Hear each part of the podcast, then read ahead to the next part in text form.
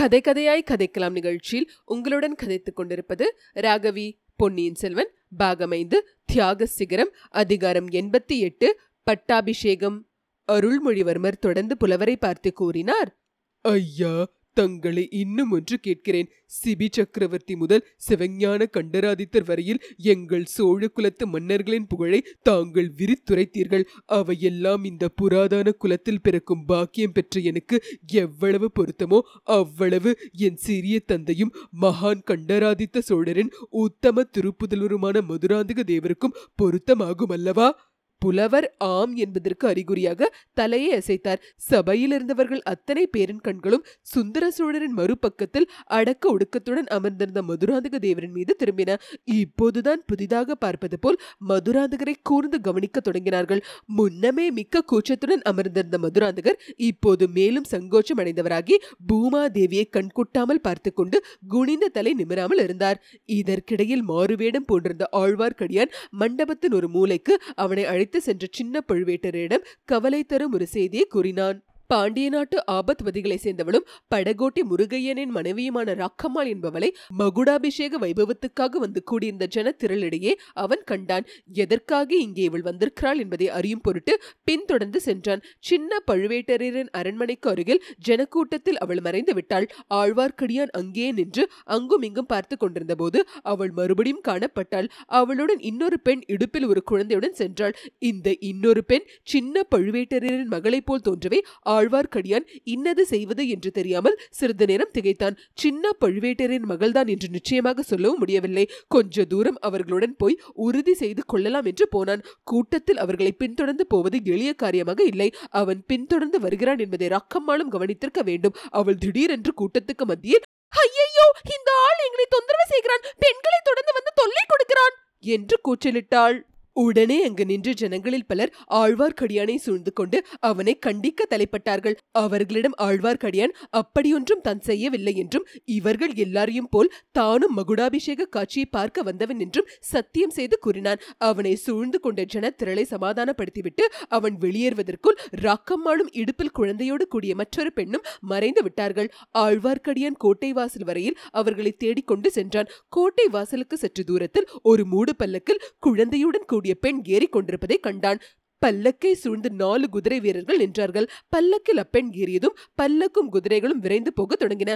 மேலும் அவர்களை தொடர்ந்து போகலாமா என்று யோசிப்பதற்குள் மகுடாபிஷேகத்தை பார்ப்பதற்காக வந்து கொண்டிருந்த ஒரு பெரிய ஜனக்கும்பல் ஆழ்வார்க்கடியானை இடித்து தள்ளி கொண்டு வந்து வெகு தூரம் கோட்டைக்குள்ளே கொண்டு வந்து சேர்த்துவிட்டது அந்த செய்தியை கோட்டை தளபதியிடம் உடனே தெரிவிப்பது முக்கியமானது என்று கருதி ஆழ்வார்க்கடியான் பட்டாபிஷேக மண்டபத்துக்கு வந்து சேர்ந்தான். அருள்மொழிவர்மரின் கட்டளையின் பேரிலேயேதான் இவ்வாறு மாறுவேடம் பூண்டிருப்பதாகவும் ஜனக்கூட்டத்தில் அங்கும் இங்கும் திரிந்து ஜனங்கள் என்ன பேசிக் கொள்கிறார்கள் என்பதை அறிந்து வந்து தம்மிடம் சொல்லும்படி பொன்னியின் செல்வர் பணிந்ததாகவும் அந்த கடமையை நிறைவேற்றி வரும் சமயத்திலேயே மேற்சொன்ன நிகழ்ச்சியை தான் காணும்படி நேர்ந்ததென்றும் ஆழ்வார்க்கடியான் விளக்கிய பிறகு சின்ன பழுவேட்டரையர் அவனுடைய வார்த்தைகளில் பூரண நம்பிக்கை கொண்டார். தன்னுடைய மகளாகிய பழைய மதுராந்தகன் மனைவியை பற்றி அவருக்கு முன்னமே கவலை இருந்து வந்தது.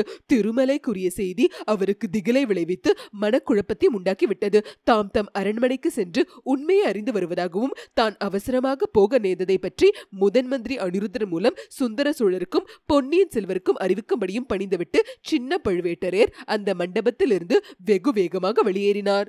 ஆழ்வார்க்கடியான் வந்து பொன்னியின் செல்வரிடம் சொல்ல வேண்டிய அவசியம் இருக்கவில்லை. தமிழ் புலவர் நல்லன் சாத்தனாரிடம் பேசிக் கொண்டிருந்த போதே இளவரசர் சின்ன பழுவேட்டரன் மீது கவனம் செலுத்தி வந்தார். அவர் மண்டபத்தை விட்டு அகன்றவுடன் பொன்னியின் செல்வருடைய திருமுகம் முன்னை காட்டிலும் ஒளி பொருந்தியதாயிற்று சக்கரவர்த்தியின் பக்கம் திரும்பி நின்று அவர் கம்பீரமான குரலில் குரலிட்டார் தந்தையே நம் கோட்டை தளபதி சின்ன பழுவேட்டரையர் ஏதோ மிக அவசரமான காரியமாக வெளியே செல்லுகிறார்.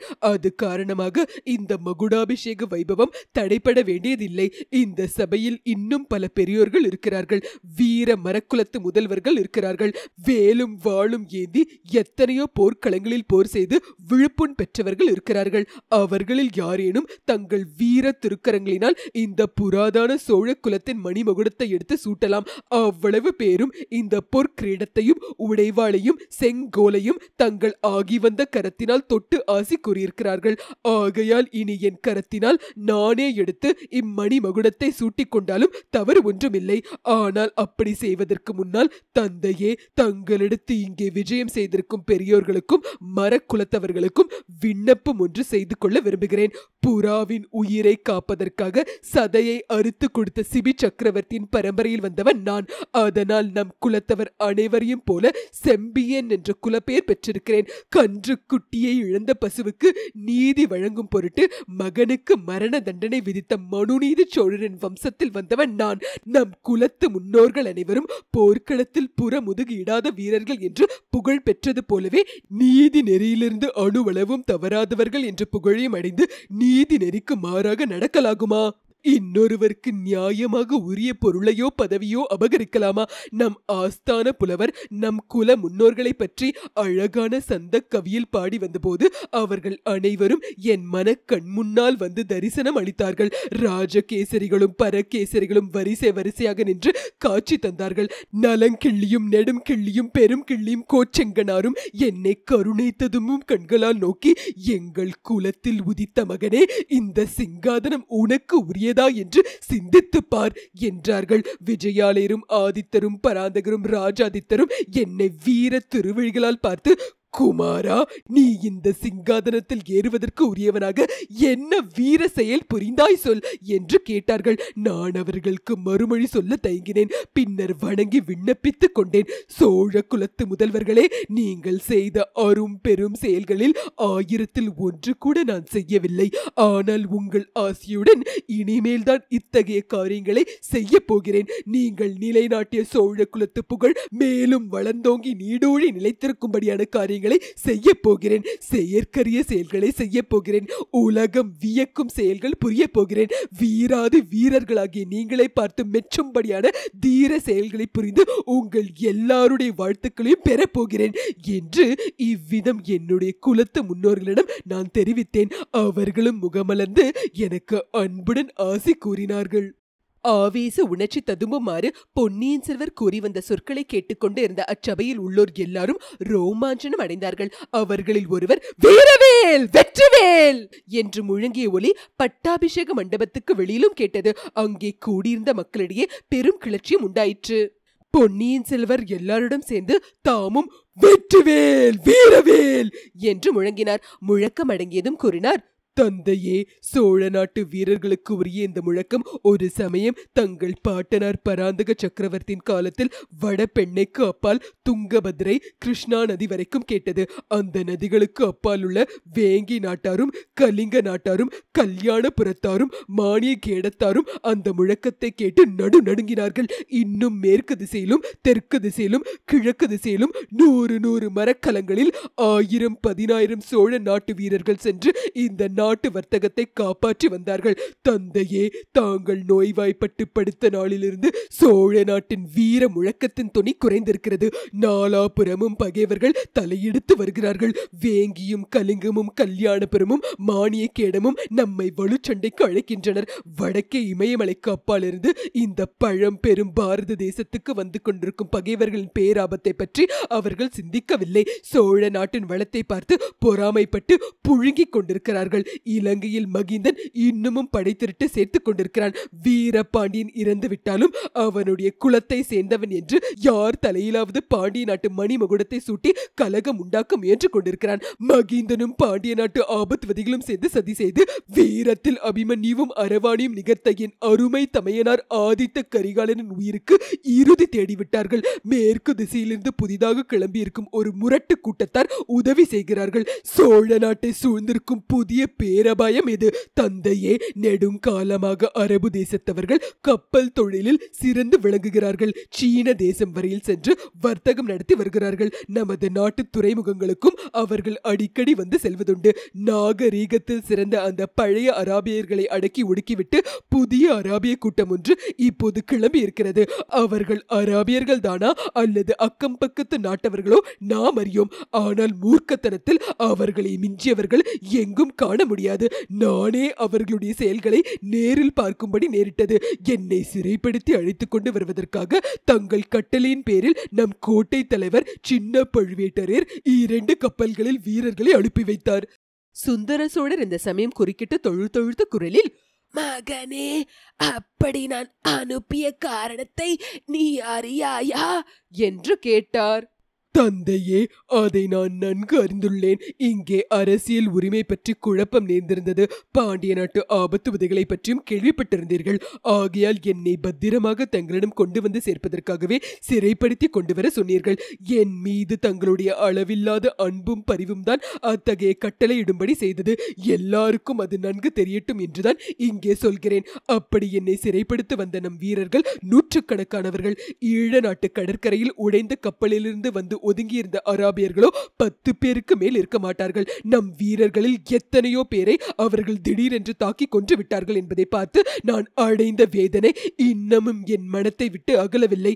அந்த புதிய அராபிய சாதியார் சேர மன்னனுக்கு கப்பல் கட்டுவதில் உதவி செய்கிறார்கள். அது மட்டுமல்ல கலிங்க நாட்டாருடனும் தொடர்பு கொண்டு இருக்கிறார்கள். மூன்று நாட்டாரும் சேர்ந்து சோழ நாட்டு கடல் வாணிபத்தை அடியோடு அழித்துவிட தீர்மானித்து இருக்கிறார்கள். கடல் கொள்ளைக்காரர்கள் அரபு நாட்டாராய் இருந்தால் என்ன? அல்லது நம்முடன் எத்தனையோ விதத்தில் தொடர்பு கொண்ட சேர தேசத்தாரா இருந்தால்தான் என்ன? நம் கடல் வாணிகத்தை காப்பாற்றிக் கொள்ள வேண்டுமானால் நமது கடற்படையை பெருக்கிக் கொள்ள வேண்டும். ஆயிரம் ஆயிரம் புதிய மரக்கலங்களை கட்ட வேண்டும். புதிய புதிய மாலுமிகளை பழக்க வேண்டும். கப்பலில் இருந்து கொள்ளைக்காரர்களுடன் போரிடக்கூடிய வீரர்களை சேர்க்க வேண்டும். கீழே கடலில் உள்ள தீவுகளில் எல்லாம் புலிக்கொடியை நாட்டி ஆங்காங்கே நம் வீரர்களை நிறுத்தி வைக்க வேண்டும். தந்தையே இந்த காரியங்களையெல்லாம் செய்வதாக நம் குலத்து முன்னோர்களுக்கு நான் வாக்குறுதி அளித்திருக்கிறேன். அதை நிறைவேற்றுவதற்கு தங்களுடைய அனுமதி வேண்டும். இந்த சபையில் உள்ள பெரியோர்களின் சம்மதமும் வேண்டும். இவ்வாறு பொன்னியின் செல்வர் கூறி நிறுத்தியவுடன் சுந்தர சோழர் மகனே சோழ குலத்து வீர புகழை நீ வளர்ப்பதற்கு நான் தடை செய்வேனா? சோழ நாட்டுக்கடல் வாணிபத்தை பாதுகாப்பதற்கு இந்த மகா சபையில் உள்ள பெரியவர்கள்தான் தடை சொல்ல போகிறார்களா? என்றதும் மீண்டும் அச்சபையில் வீரவேல் வெற்றிவேல் என்று முழக்கம் எழுந்தது. தந்தையே தாங்களும் இச்சபையோரும் தடை சொல்ல மாட்டீர்கள். நான் ஏற்கும் காரியங்களில் வெற்றியடைய வேண்டும் என்று ஆசி கூறி அனுப்புவீர்கள் தங்கள் ஆசி நிறைவேறி நான் எடுத்த காரியங்களில் வெற்றி கிடைக்க வேண்டும் என்றால் முதலில் என் உள்ளத்தில் நிம்மதி ஏற்பட வேண்டும். நேர்மையற்ற காரியம் எதையும் நான் செய்யவில்லை. என் குலத்து முன்னோர்கள் அங்கீகரிக்க முடியாத செயல் எதுவும் நான் புரியவில்லை. பிறருக்கு உரியதை நான் ஆசையினால் அபகரித்து கொண்டு விடவில்லை. என்ற உறுதியை நான் அடைய வேண்டும். குலத தர்மத்துக்கு ஒவ்வாத காரியத்தை இங்கே நான் செய்துவிட்டு புறப்பட்டேன். ஆனால் என் உள்ளம் என்னை வருத்திக் கொண்டே இருக்கும். பகைவர்களிடம் போரிட்டு எப்படி வெற்றி கொள்வேன்? தர்மத்துக்கு நிலைநாட்டு போரிடுகிறோம் என்ற நம்பிக்கை என் மனத்தில் எப்படி ஏற்படும்? முன்னொரு தடவை இலங்கை சிங்காதனத்தை நான் கவர்ந்து கொள்ள ஆசைப்பட்டதாக ஒரு பெரும் வதந்தி ஏற்பட்டது. குழந்தாய் அதை யாருமே நம்பவில்லையே. நீ அத்தகைய குற்றத்தை செய்யக்கூடியவன் என்று எவரும் எண்ணவில்லை என்றார் சக்கரவர்த்தி. தாங்கள் நம்பியிருக்க மாட்டீர்கள் தந்தையே. ஆனால் அத்தகைய பேச்சு என் காதில் விழுந்ததும் என் மனம் எவ்வளவோ வேதனைப்பட்டது. ஈழ நாட்டு பிக்ஷுக்கள் எனக்கு அளித்த மணிமுகத்தை நான் வேண்டாம் என்று மறுத்தளித்ததை என் நண்பர்கள் இருவர் அறிவார்கள். அவர்கள் அப்போது என் அருகிலேயே இருந்தார்கள். சபையில் இருந்த புத்த பிக்ஷுக்களின் தலைவர் ஆமாம் நாங்களும் அதை அறிவோம் என்று சொன்னார். ஒரு பொய்யான அவதூறு. என் உள்ளத்தில் எவ்வளவு வேதனையை உண்டாக்கியது. அதை தாங்கள் நம்பவில்லை என்றால் நம்பியவர்கள் சிலர் இருந்தார்கள். உண்மையாகவே நான் இப்போது இன்னொருவருக்கு உரிமையாக வேண்டிய சிங்காதனத்தை அபகரித்துக் கொண்டேன் என்றால் அதனால் இந்த சோழ குலத்துக்கு எத்தனை அபகீர்த்தி உண்டாகும். என் வாழ்நாளெல்லாம் அதை பற்றி வேதனைப்பட்டு கொண்டிருப்பேன். வேறு எந்த பெரிய காரியத்திலும் மனத்தை செலுத்த முடியாது. உற்சாகமாகவும் செய்ய முடியாது. வெகுநேரம் குனிந்த தலை நிமிராமல் இருந்த மதுராந்தக தேவர் இப்போது பொன்னியின் செல்வரை அண்ணாந்து பார்த்து ஏதோ சொல்வதற்கு பிரயத்தனப்பட்டார். பொன்னியின் செல்வர் வந்தியத்தேவனை பார்த்து சமிங்கை செய்யவே அவ்வீரன் மதுராந்தக தேவர் பக்கத்தில் போய் நின்று கொண்டான். அவர் காதில் மட்டும் கேட்கும்படியான மெல்லிய குரலில் நண்பா சுந்தரமூர்த்தி நாயனார் பாடிய முதல் தேவாரத்தின் முதல் அடி என்ன? என்று கேட்டான். இந்த சமயத்தில் இது என்ன கேள்வி? என்று வியப்புடன் மதுராந்தகர் பித்தா பிறைசூடி என்றார். வந்தியத்தேவன் கள்ள கோபத்துடன் என்ன ஐயா என்னை பித்தன் என்கிறீர்? நீரல்லவோ பின்பித்து பிடித்து அழைகிறீர்? அதோ பாரும் உமது தர்ம பத்தினி பூங்கொள்ளி உம்மை பார்த்து சிரிப்பதை என்றான். இது என்ன? இந்த நல்ல சிநேகிதன் இப்படி திடீரென்று வலுச்சண்டைக்கு வருகிறானே என்ற எண்ணத்துடன் மதுராந்தகர் பெண்மணிகள் வீற்றிருந்த இடத்தை நோக்கினார். உண்மையில் அப்போது பூங்குழலி இவர் பக்கம் பார்க்கவே இல்லை. பூங்குழலி குந்தவை வானத்தி செம்பியன் மாதேவி வானமாதேவி ஆகிய அரண்மனை பெண்கள் யாவரும் அளவில்லாத ஆர்வம் கண்களில் ததும்ப பொன்னியின் செல்வரை பார்த்து கொண்டிருந்தார்கள். மறுபடி மதுராந்தகர் பொன்னியின் செல்வரை பார்த்தபோது அவர் சோழ குலத்தின் புராதான மணிமுகுடத்தை தமது கரங்களில் தாங்கிக் கொண்டிருப்பதை கண்டார். தளபதி சின்ன பழுவேட்டரர் இன்னும் திரும்பி வரவில்லை. அதனால் என்ன? குறிப்பிட்ட வேளையில் முடிசூட்டு விழாவை நானே நடத்தி விடுகிறேன். தந்தையே விஜயாலய சோழர் முதல் நம் முன்னோர்கள் அணிந்து வந்த இந்த மணிமகுடத்தை தாங்கள் எனக்கு அளிக்க வந்தீர்கள். சாமந்தகர்கள் தளபதிகள் கோட்டை தலைவர்கள் பொதுமக்கள் அனைவரும் அதை அங்கீகரித்தார்கள். ஆகையால் இந்த கிரீடம் இப்போது என் உடைமையாகிவிட்டது. என் உடைமையை நான் என் இஷ்டம் போல் உபயோகிக்கும் உரிமையும் உண்டல்லவா என்னை விட இந்த கிரீடத்தை அணிய தகுந்தவர் இங்கே ஒருவர் இருக்கிறார். அவர் என்னை விட பிராயத்தில் மூத்தவர். இந்த சோழ ராஜ்யத்துக்கு என்னை விட அதிக உரிமை அவருக்கு நிச்சயமாக இருந்த போதிலும் அவர் அதை கோரவில்லை. நான் முடிசூட்டி கொண்டு சிங்காதனத்தில் அமர்வதை பார்த்து மகிழ சித்தமாக இங்கு வந்திருக்கிறார். அவர் என் உயிரை ஒரு தடவை காப்பாற்றினார். இந்த சோழ குலத்துக்கு நேர்வதற்கு இருந்த பெரும் விபத்து நேரிடாமல் தடுத்தார். இப்படிப்பட்ட சிறப்பான காரியம் எதுவும் நான் இதுவரையில் இந்நாட்டுக்கு ஏதேன் இல்லை ஆகையினால் இந்த மணிமகுடத்தை மகான் கண்டராதித்தரன் குமாரரும் என் சிறிய தந்தையுமான மதுராந்தக தேவரன் தலையில் சூட்டுகிறேன். இவ்விதம் பொன்னியின் செல்வர் சொல்லிக்கொண்டே சக்கரவர்த்தியின் மறுபக்கத்தில் வீற்றிருந்த மதுராந்தக தேவரன் அருகில் சென்று அவர் சிரசில் கிரீடத்தை வைத்தார் மகுடத்தை வைக்குங்கால் மதுராந்தகர் அதை தடுக்காமல் இருக்கும் பொருட்டு வந்தியத்தேவன் முன் ஜாக்கிரதையாகவே அவர் பின்னால் நின்று அவருடைய தோள்கள் இரண்டையும் நட்புரிமையுடன் இறுக்கி பிடித்துக் கொண்டிருந்தான் ஆனால் மதுராந்தகரோ அப்படி ஒன்றும் செய்ய முயலவில்லை அவர் மெய்மறந்து தன் வசமிழந்து உண்மையிலேயே பித்து பிடித்தவர் போல் நாலு புறமும் வெறிக்க பார்த்து கொண்டிருந்தார் மணிமகுடத்தை சூட்டியதும் பொன்னியின் செல்வர் கோப்பரகேசரி மதுராந்தக உத்தம சோழ தேவர் வாழ்க என்று முழங்கினான். சோழ சாம்ராஜ்ய சக்கரவர்த்தி உத்தம சோழர் வாழ்க என்று வந்தியத்தேவன் பெரும் குரலில் கூவினான். இத்தனை நேரமும் பிரமித்து போய் நின்ற முதன் மந்திரி அனிருதர் முதலியவர்கள் அனைவரும் இப்போது கோப்பரகேசரி மதுராந்தக உத்தம சோழர் வாழ்க என்று முழங்கினார்கள். சுந்தர சோழ சக்கரவர்த்தி உணர்ச்சி மிகுதியினால் பேசும் சக்தியை அடியோடு இழந்திருந்தபடியால் தம் கையிலிருந்த பல நிற மலர்களை மதுராந்தக உத்தம சோழர் மீது தூவினார். அரண்மனை பெண்மணிகளும் சக்கரவர்த்தியை பின்பற்றி மதுராந்தகர் மீது மலர் மாறி பொழிந்தார்கள். மதுராந்தகர் சிறிது திகைப்பு நீங்கியதும் எழுந்து நேரே செம்பியன் மாதேவிடம் சென்று கும்பிட்டு நின்றார். அந்த மூதாட்டியின் கண்களிலிருந்து கண்ணீர் அருவி போல பொங்கி பொழிந்து கொண்டிருந்தது. மகனே இறைவனுடைய திருவுள்ளம் இவ்வாறு இருக்கிறது. நீயும் நானும் அதற்கு எதிராக நடப்பது எப்படி சாத்தியம்? என்றார். பொன்னியின் செல்வர் சபையில் கூடியிருந்த மற்ற புலவர் பெருமக்கள் பட்டர்கள் பிக்ஷுக்கள் ஆகியவர்களை பார்த்து நீங்கள் இனி உங்கள் வாழ்த்து கவிதைகளை உசித்தபடி மாற்றிக்கொண்டு சொல்லுங்கள் என்றார். அவர்களும் அவசர அவசரமாக வாழ்த்து கவிதைகளை மாற்றி அமைத்துக்கொண்டு பாடத் தொடங்கினார்கள். மதுராந்தக உத்தம சோழருக்கு மணிமகுடம் சுட்டப்பட்ட சிறிது நேரத்துக்குள்ளே அந்த செய்தி தஞ்சை வீதிகளில் கூடியிருந்த மக்களிடையே பரவிவிட்டது. அது விரைவாக பரவுவதற்கு வந்தியத்தேவனும் ஆழ்வார்க்கடியானும் பெரிதும் காரணமாக இருந்தார்கள். பொன்னியின் செல்வர் கட்டளைப்படி அவர்கள் வீதிகளிலே ஆங்காங்கே ஆட்கள் நிறுத்தியிருந்தார்கள். அவர்களிடமெல்லாம் அவசரமாக சென்று சொல்லி கோப்பரக்கே கேசரி உத்தம சோழ தேவர் வாழ்க என்று முழங்க செய்தார்கள். இளவரசர் அருள்மொழிவர்மர் தமக்கு அளிக்கப்பட்ட ராஜ்யத்தை தம் சிறிய தந்தை மதுராந்தகருக்கு அளித்து விட்டார் என்று கடற்கொள்ளைக்காரர்களை அடக்குவதற்காக பெரிய கப்பல் படை சேர்த்துக்கொண்டு சீக்கிரம் புறப்பட போகிறார் என்றும் வாய்மொழியான செய்தி மக்களிடையே விரைந்து பரவி கொண்டிருந்தது. சிலர் இதை உடனே நம்பினார்கள். பொன்னியின் செல்வரின் பெருங்குணத்துக்கு இது உகந்தது என்று அவர்கள் கருதினார்கள். இன்னும் சிலர் கையில் கிடைத்த பேரரசை யார்தான் இன்னொருவருக்கு கொடுப்பார்கள் என்று ஐயுற்றார்கள். ஏக காலத்தில் பலவாறு பேசிய பதினாயிரக்கணக்கான குரல்களும் வாழ்க வாழ்க! என்ற முழக்கங்களும் சேர்ந்து புயற்காற்று அடிக்கும்போது அலைக்கடலில் கிளம்பும் பேரொளியைப் போல் ஒலித்தன. கொஞ்ச நேரத்துக்கெல்லாம் அலங்கரிக்கப்பட்ட பட்டத்து யானை மீது அமைந்த பொன்மயமான அம்பாரியில் அமர்ந்து மதுராந்தக உத்தம சோழர் பவனி கிளம்பியதும் எல்லா சந்தேகங்களும் மக்களுக்கு தீர்ந்துவிட்டது. யானையின் கழுத்தில் யானை பாகனுடைய பீடத்தில் அமர்ந்திருப்பவர் பொன்னியின் செல்வர் என்பதைக் கண்டதும் மக்களுடைய பரவசம் எல்லை கடந்தாயிற்று. கோப்பரகேசரி மதுராந்தக உத்தம சோழர் வாழ்க என்று மக்களின் குரல்கள் முழங்கின. ஆனால் அவர்களுடைய உள்ளங்களில் பொன்னியின் செல்வரின் செயற்கரும் செயலை குடிக்கொண்டிருந்தது. அதை எண்ணியதனால் அவர்களுடைய ஆடிய அகங்களைப் போல் முகங்களும் மலர்ந்திருந்தன. பொன்னியின் செல்வர் மணிமகுடம் சுட்டிக்கொண்டு பவனி வந்தால் மக்கள் எவ்வளவு குதூகலத்தை அடைந்திருப்பார்களோ அதைவிட பன்மடங்கு அதிகமாக குதூகலத்தை இப்போது வெளியிட்டார்கள். இமயமலை சிகரத்தில் புலி லட்சணையை பொறித்த கரிகால் பெருவளத்தானை பொன்னியின் செல்வர் மிஞ்சிவிட்டார் என்றும் தியாக சிகரத்தில் இவர் தமது லட்சணையை என்றும் அழியாத வண்ணம் பொறித்து விட்டார் என்றும் அறிஞர்கள் மகிழ்ந்தார்கள். சாதாரண மக்களோ அப்படியெல்லாம் அணி அலங்காரங்களையும் உபமான உபமேயங்களையும் தேடிக்கொண்டிருக்கவில்லை. மதுராந்தகர் தலையில் மணிமுகுடத்தை சூட்டிவிட்டு பொன்னியின் செல்வர் பட்டத்து யானையை ஒட்டிக்கொண்டு செல்லும் காட்சி அவர்கள் உள்ளத்தை பரவசப்படுத்தியது.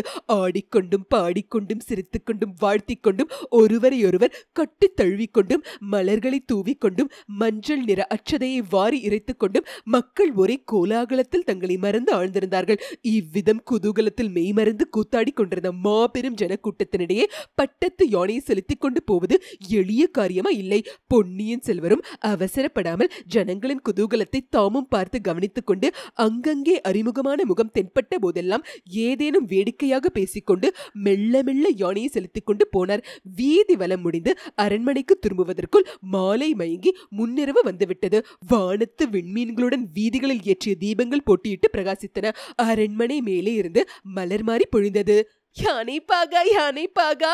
என்று ஒரு இனிய குரல் கேட்டது. பொன்னியின் செல்வர் அண்ணாந்து பார்த்தபோது வானத்தின் புன்னகை மலர்ந்த முகம் அங்கே தோன்றியது. பெண்ணே அஞ்ச வேண்டாம். மதுராந்தக உத்தம சோழரின் தர்மராஜ்யத்தில் யானையும் புலியும் கலந்து உறவாடும். பூனையும் கிளியும் கொஞ்சி குலாவி கூடி விளையாடும் என்றார் பொன்னியின் செல்வர். இத்துடன் அதிகாரம் எண்பத்தி எட்டு முற்றிற்று. கேட்டு கதைக்கலாம் நிகழ்ச்சியை கேட்டு எங்களை ஆதரிக்கும் அன்பர்கள் அனைவருக்கும் எங்கள் சிரம் தாழ்ந்த வணக்கங்கள். மேலும் நன்கொடை மூலம் ஆதரவு அளிக்க விரும்புவோர் டபிள்யூ டபிள்யூ டபிள்யூ டாட் கேட்டு கதைக்கலாம் டாட் காம் என்ற இணையதளத்தின் மூலம் சேர்ப்பிக்கலாம். கேட்டு கதைக்கலாம் அலைவரிசையை உங்கள் உற்றார் உறவினருக்கு பகிர்ந்து மேலும் ஆதரவு அளிக்குமாறு விண்ணப்பிக்கிறோம். நன்றி வணக்கம்.